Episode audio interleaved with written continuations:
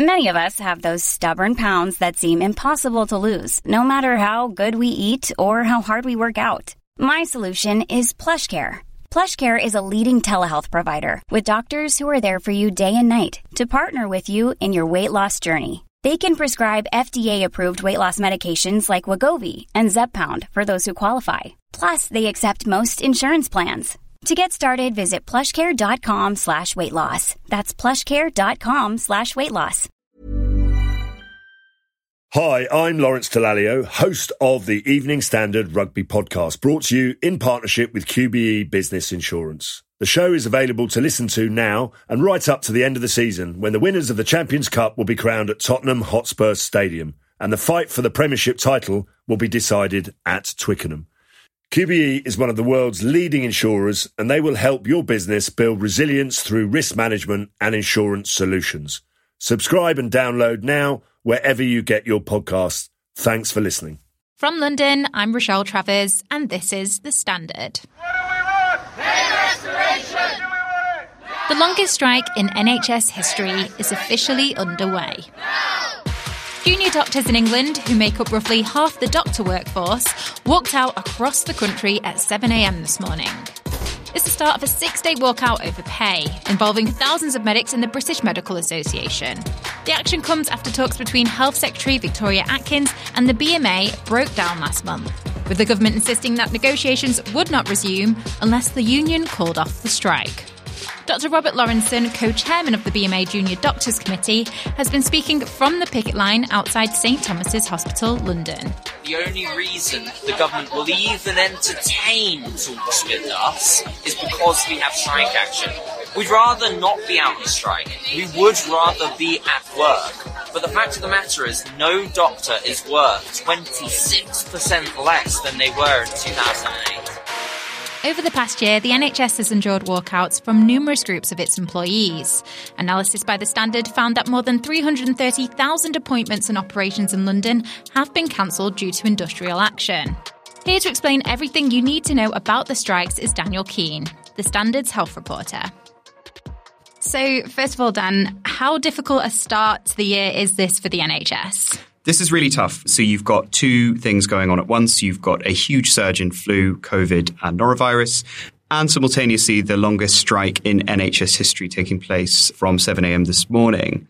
So junior doctors, so that's around half of the NHS workforce have walked out. It's the 10th round of industrial action in this long running pay dispute. But this by far is the most difficult time of year for them to strike. This week after the new year is by some distance the the toughest time uh, for, for, the NHS and when pressure is most acute on emergency services. So it has been basically a kind of worst case scenario for many NHS trusts. And as you mentioned there, obviously junior doctors make up a significant portion of the NHS workforce. What does that mean for services? Are they effectively at a standstill? So routine care is effectively going to be at a standstill for the next five to six days. What we've seen is NHS trusts now preemptively not booking in operations in anticipation of a strike, which means that while we have this figure of 1.2 million operations appointments cancelled, it's actually likely to be much higher. And what you hear from NHS trusts is that essentially during the strikes, there is very little, almost no planned care unless it is for people with, um, you know, needing an urgent cancer operation or eye operations or things like that. It's very bare bones. Um, and you know, NHS leaders hate using the word Christmas Day level of service, but that is essentially what we will be getting this week. If you need emergency treatment, then by all means you should get it. But if not, then I'm afraid you're going to be on the phone to 111. How much will it impact London specifically? So, really, really badly. And actually, I've been looking at the figures from the last nine to 10 months of these strikes. And actually, London has had by far the most cancellations compared with any other region. So now we've got 337,000 inpatient and outpatient appointments rescheduled in London. And that's across the sort of 10 month period where there's been nursing strikes, consultant strikes going on. Uh, and that's about a quarter of the of the 1.2 million procedures and operations cancelled nationally. So That's by far more than any other region. And also, you have by far the highest number of doctors out on strike. So last in the last strike on December 20th, you had 4,500 doctors striking, which was considerably higher than any other region. So for various reasons, this seems to be disproportionately impacting London. The figures certainly show that. Let's go to the ads. After the break, our health reporter Daniel Keane on the details behind this bitter pay dispute and whether we should expect more NHS strikes in 2024. I think so, and I think a lot will depend on the outcome of the election. You could be in a situation where Wes Streeting, the Shadow Health Secretary, is dealing with a very unhappy NHS next winter or, or, or the winter after.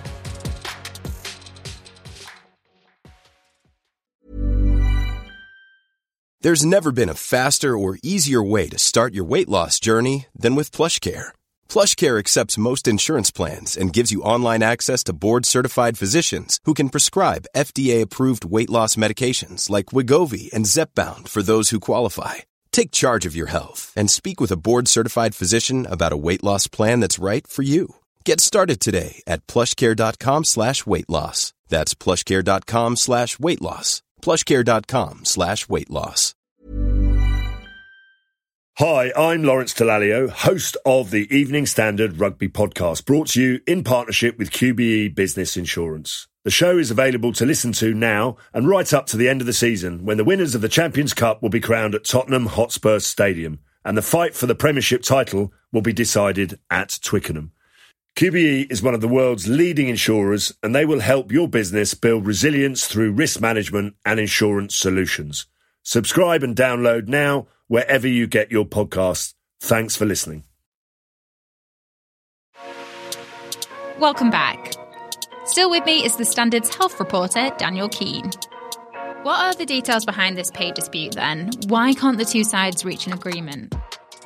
So I think this this it's well known that uh, the junior doctors' pay demand is much higher uh, than other unions at thirty five percent. But they've been at pains to stress recently that they don't want this all in one go. They would be happy to take a sort of multi year pay deal, which is actually what the union in Scotland managed to achieve after negotiation. The government have been very clear that they're not going to give doctors the 35% pay rise. The pay deal that was offered last year was 8.8% uh, with an additional 3% for the year before. So you're about 11%. But obviously that's considerably less than, than 35%. So essentially what you've got is two sides completely deadlocked here. And the worry I think, is that there isn't really a landing zone. There doesn't seem to be a figure that they can both agree on, or even a framework for an agreement that they can both agree on that will please both sides. So this pay dispute is no closer to being solved than it was in March last year when strikes began. And over the past year, we've seen a lot of NHS strikes. People might be getting confused over like who's reached an agreement and who hasn't. Can you just sort of give us an overview about where things stand currently? Absolutely. So you have a lot of different unions representing healthcare staff, one of which is the Royal College of Nursing, which, as we know, um, had a strike campaign of their own. And that concluded last year after they settled with the government. That was a slightly unusual situation because nurses actually ended up being quite unhappy with the pay rise that they were given. However, the vote for further strikes didn't get over the, the threshold of 50% needed to, to actually keep striking. So it's quite embarrassing for the union there, really, but it means that that pay dispute is very much not settled in the long term.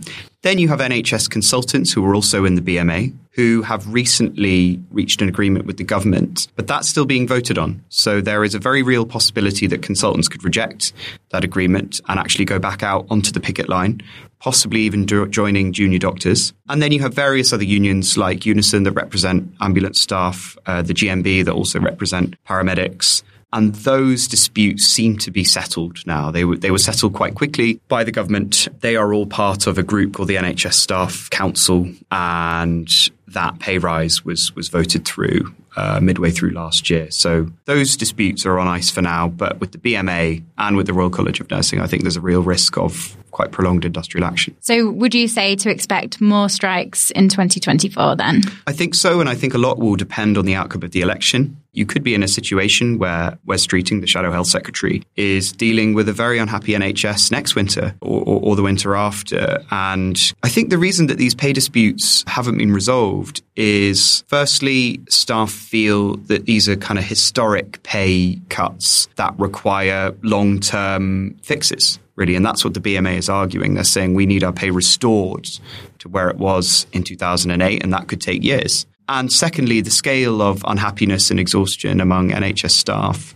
And that's something that I'm really struck in my job talking to various kind of nurses and, and, and doctors all the time is there is a real sense of of misery in the NHS and these strikes have actually kind of brought a lot of sort of feeling to, to, to the fore of, from after the COVID pandemic, feeling undervalued, overworked. And I don't think that's going to go away. And I think any future health secretary will be dealing with that. So I wouldn't, even if there is an agreement with the BMA, I would not rule out further strikes in the next two years at all. And where do you think this all leaves the NHS then? I think it leaves the NHS in a very precarious position. But I think one of the really important things to note is that these strikes didn't cause the crisis in the NHS. Waiting lists were extremely high before the strikes, and the NHS was in need of urgent investment and kind of strategic planning prior to the strikes. Now, the strikes have made it much more difficult. The waiting list has risen. They have caused pain for people, uh, undoubtedly. But I think what we're looking at is essentially a, a situation where the NHS has been deprioritized for, for the government. Rishi Sunak has accepted almost that his pledge to, to bring down waiting lists won't be met by the time of the election. And the service is essentially in kind of limbo where it's doing its best to to bring those waiting lists down and, and make sure that emergency services are, are ticking over, but with one hand tied behind its back uh, in the form of this pay dispute. So if the dispute isn't resolved, you know, as I mentioned, you're going to have more strikes, waiting lists increasing again, and a workforce that is increasingly unhappy. You can read more from Daniel Keane about the junior doctor strike in the Standard newspaper or on our website, standard.co.uk. And that's it from this episode. This podcast will be back tomorrow at 4 pm.